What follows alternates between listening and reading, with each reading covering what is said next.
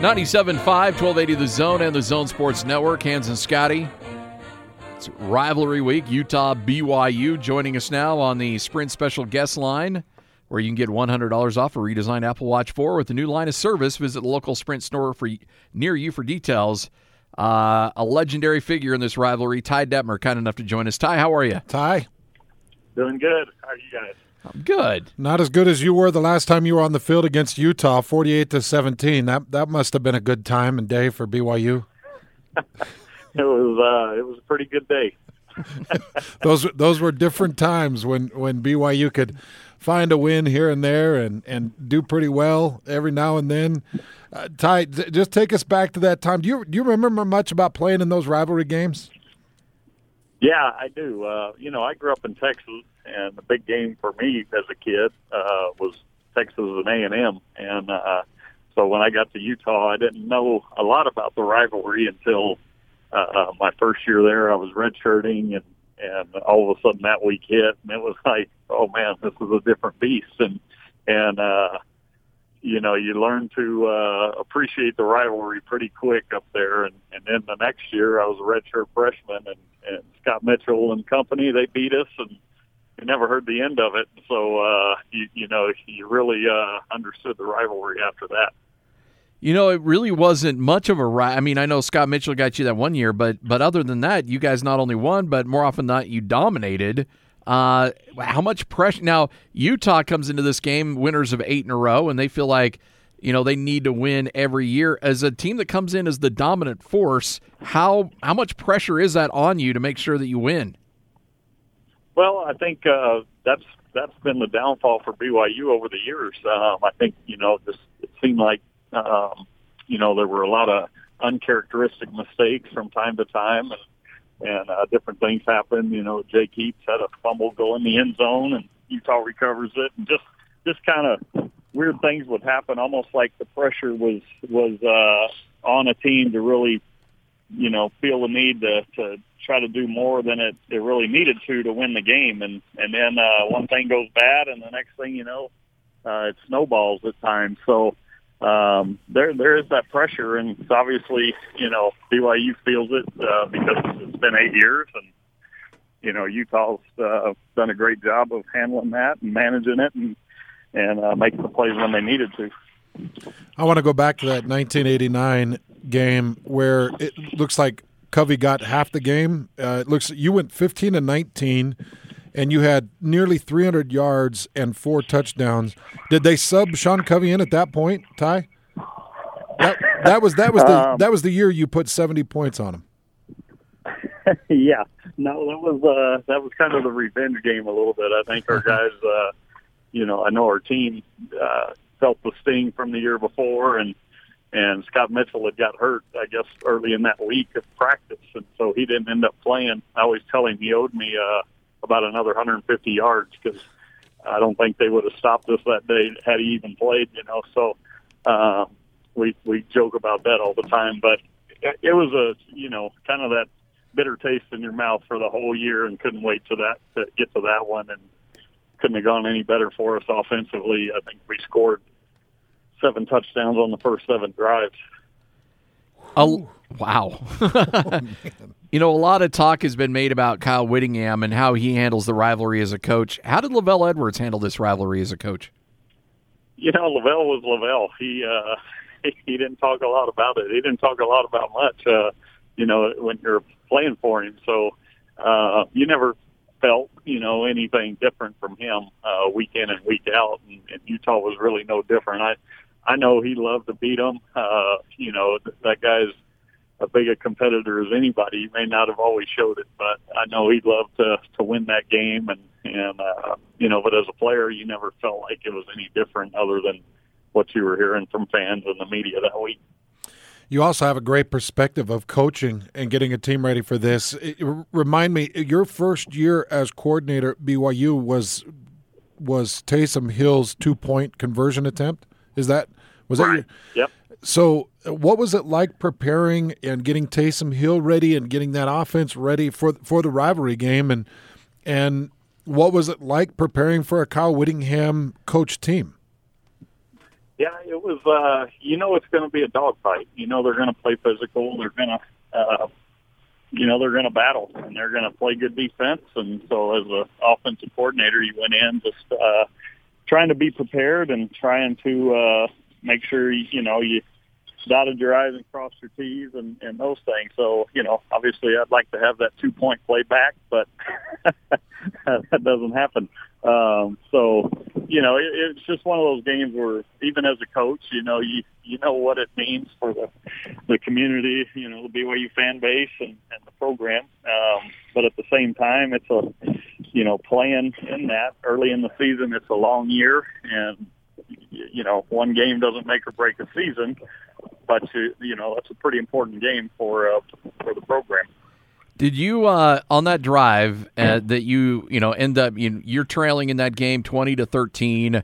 It's a seventy-five yard drive, uh, capped off with a touchdown that led to that uh, two two point conversion. But all along in that drive, did did you anticipate you guys would go for two if you got that touchdown?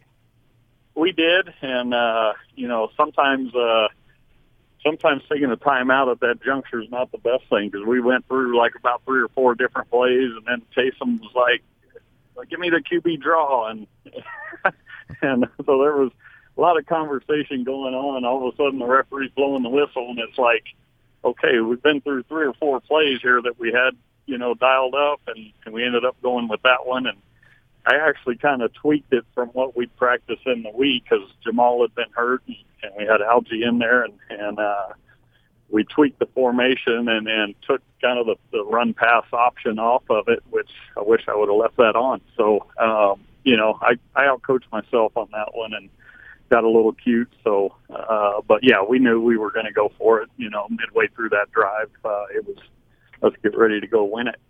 I don't know if you did outcoach yourself on that one, Ty. I, I I've gone over that play a thousand times, and I thought to myself, if if I'm in that two point moment, I want the ball in Taysom Hill's hand. Like that's put the ball in the best playmaker's hand and and and let him go at it. it you you would have changed that then. Uh, well, obviously the outcome says that you would have, but in that moment, you think you would have changed that decision? Well, I, I would have left the pass option because they came out and showed uh, full blitz, which you know was kind of the first time we'd seen that all game. So they did a great job of dialing that up at a crucial point, and, and uh, you know it was all out blitz, cover zero, you know, bringing it off of both edges, and and actually um, had Algie just run the. Looks like we lost Ty for a second. We'll see if we can get him back here real quick, which kind of sucks because it was really interesting. Like I was grasping on that, like. Algie, what? oh man. It's like when uh, tell me more. This is like when the uh, when the TV goes out in a really tense moment in a show. You're like, well, no, what? I've always wanted the answer to that. So we did find a second shooter, and that man's name was. it's like no, what? No. I, th- here's the thing. You you can think you outcoached yourself I've looked at that a thousand times. Yeah, you had. By the way, one of my all-time favorite film studies you've done was the breakdown on that play. And I walked away thinking they they got the matchup they wanted. Yeah. Uh, you were uh, Ty. You were just breaking that down, and you were saying that Algie, and then you cut out on us there, and everybody is headed back into the into the ranch, and we got one dead spot right here on the main road coming in. So oh, okay. Uh, um, fin- yeah, we, we didn't out. execute it we didn't execute it like uh, like it was supposed to be, but I also kind of took that pass option, which you know we we would have had Moroni in the slot one on one on a short nickel back at that time, and and uh, that wouldn't have been a, a bad matchup either. So you know, just kind of one of those things where you know your, your best player wants the ball, and I wasn't going to deny him at that point in the game. How uh, how impressed are you with how he's playing in the pro ranks? I know it's just preseason and, and some spot play for New Orleans, but you got to be proud of your guy playing as well as he is right now.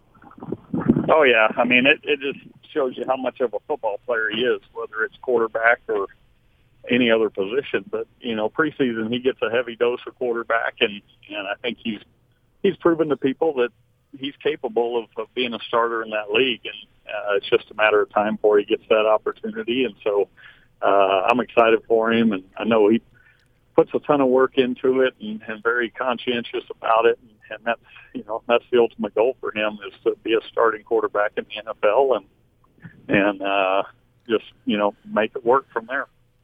So Ty, here we are now, nine years and eight games on this BYU Utah streak. Of course, Utah dominating it. Uh, how damaging is it if BYU loses another one? You know, like I said before, it's a long season, and it's it's uh, not a make or break game for your season, but it's uh, it's kind of the important game, uh, especially first game of the year. You know, but I know uh, you know coaching there, it's it's not something that defines your your team uh, in the long run. Yeah, it hurts. Uh, you know, having a loss to, to your rival right up the street and the recruiting battles that go on and all those things. But um, it's not devastating to the program where you're just going to go quit playing football. You know, you you get back into practice, you learn from it, and, and you go again. But uh, I know I know Cougar Nation's dying for a win and in the streak, and and uh, hopefully start a streak of their own for for a bit. You when you're out recruiting and when you're recruiting for BYU. Uh, how how much of an issue was that uh, when you were going head to head with Utah, based on the fact that they were winning winning so many games? it's hard to tell. You know, when you're talking to kids, it's you don't you don't get a sense that uh, that's a big factor. Um, I know, you know, some kids grow up Utah fans, some grow up BYU fans, and and the kids that are BYU fans usually come to BYU, and those that grow up Utah fans go to Utah.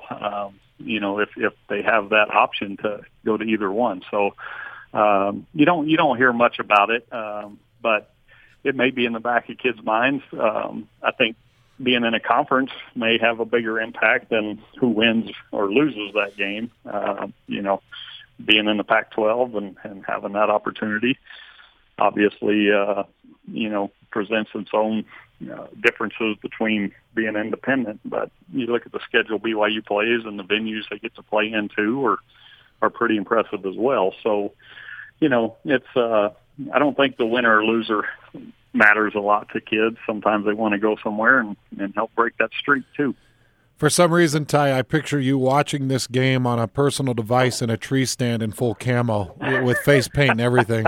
that's that's, that's where uh, I think that's where I was last year. I had an elk tag up in up in uh, Strawberry area, so I was uh, I was up in uh, in full camo last year. But um, no, I, I'll be. Uh, we're actually traveling back Thursday afternoon, so hopefully we'll be back in time. I know it's a late start. I'll be I'll be home in Arizona uh, watching it and cheering for the Cougars. Does BYU find a way to win on this one?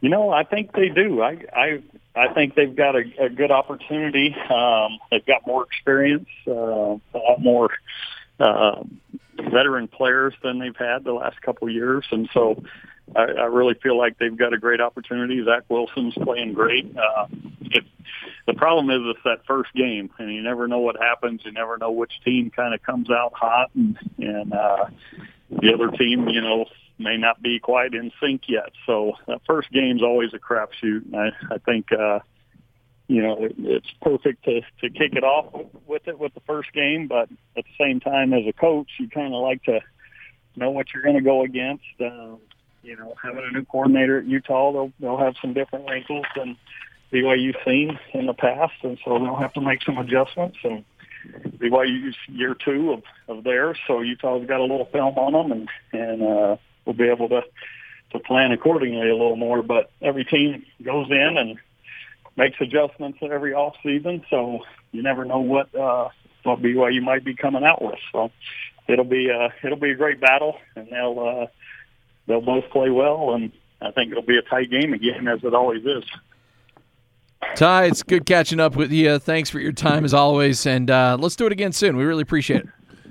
You bet. You guys have a good day. Thanks so much, Ty. Ty Detmer here on 97.5, 1280 The Zone and the Zone Sports Network.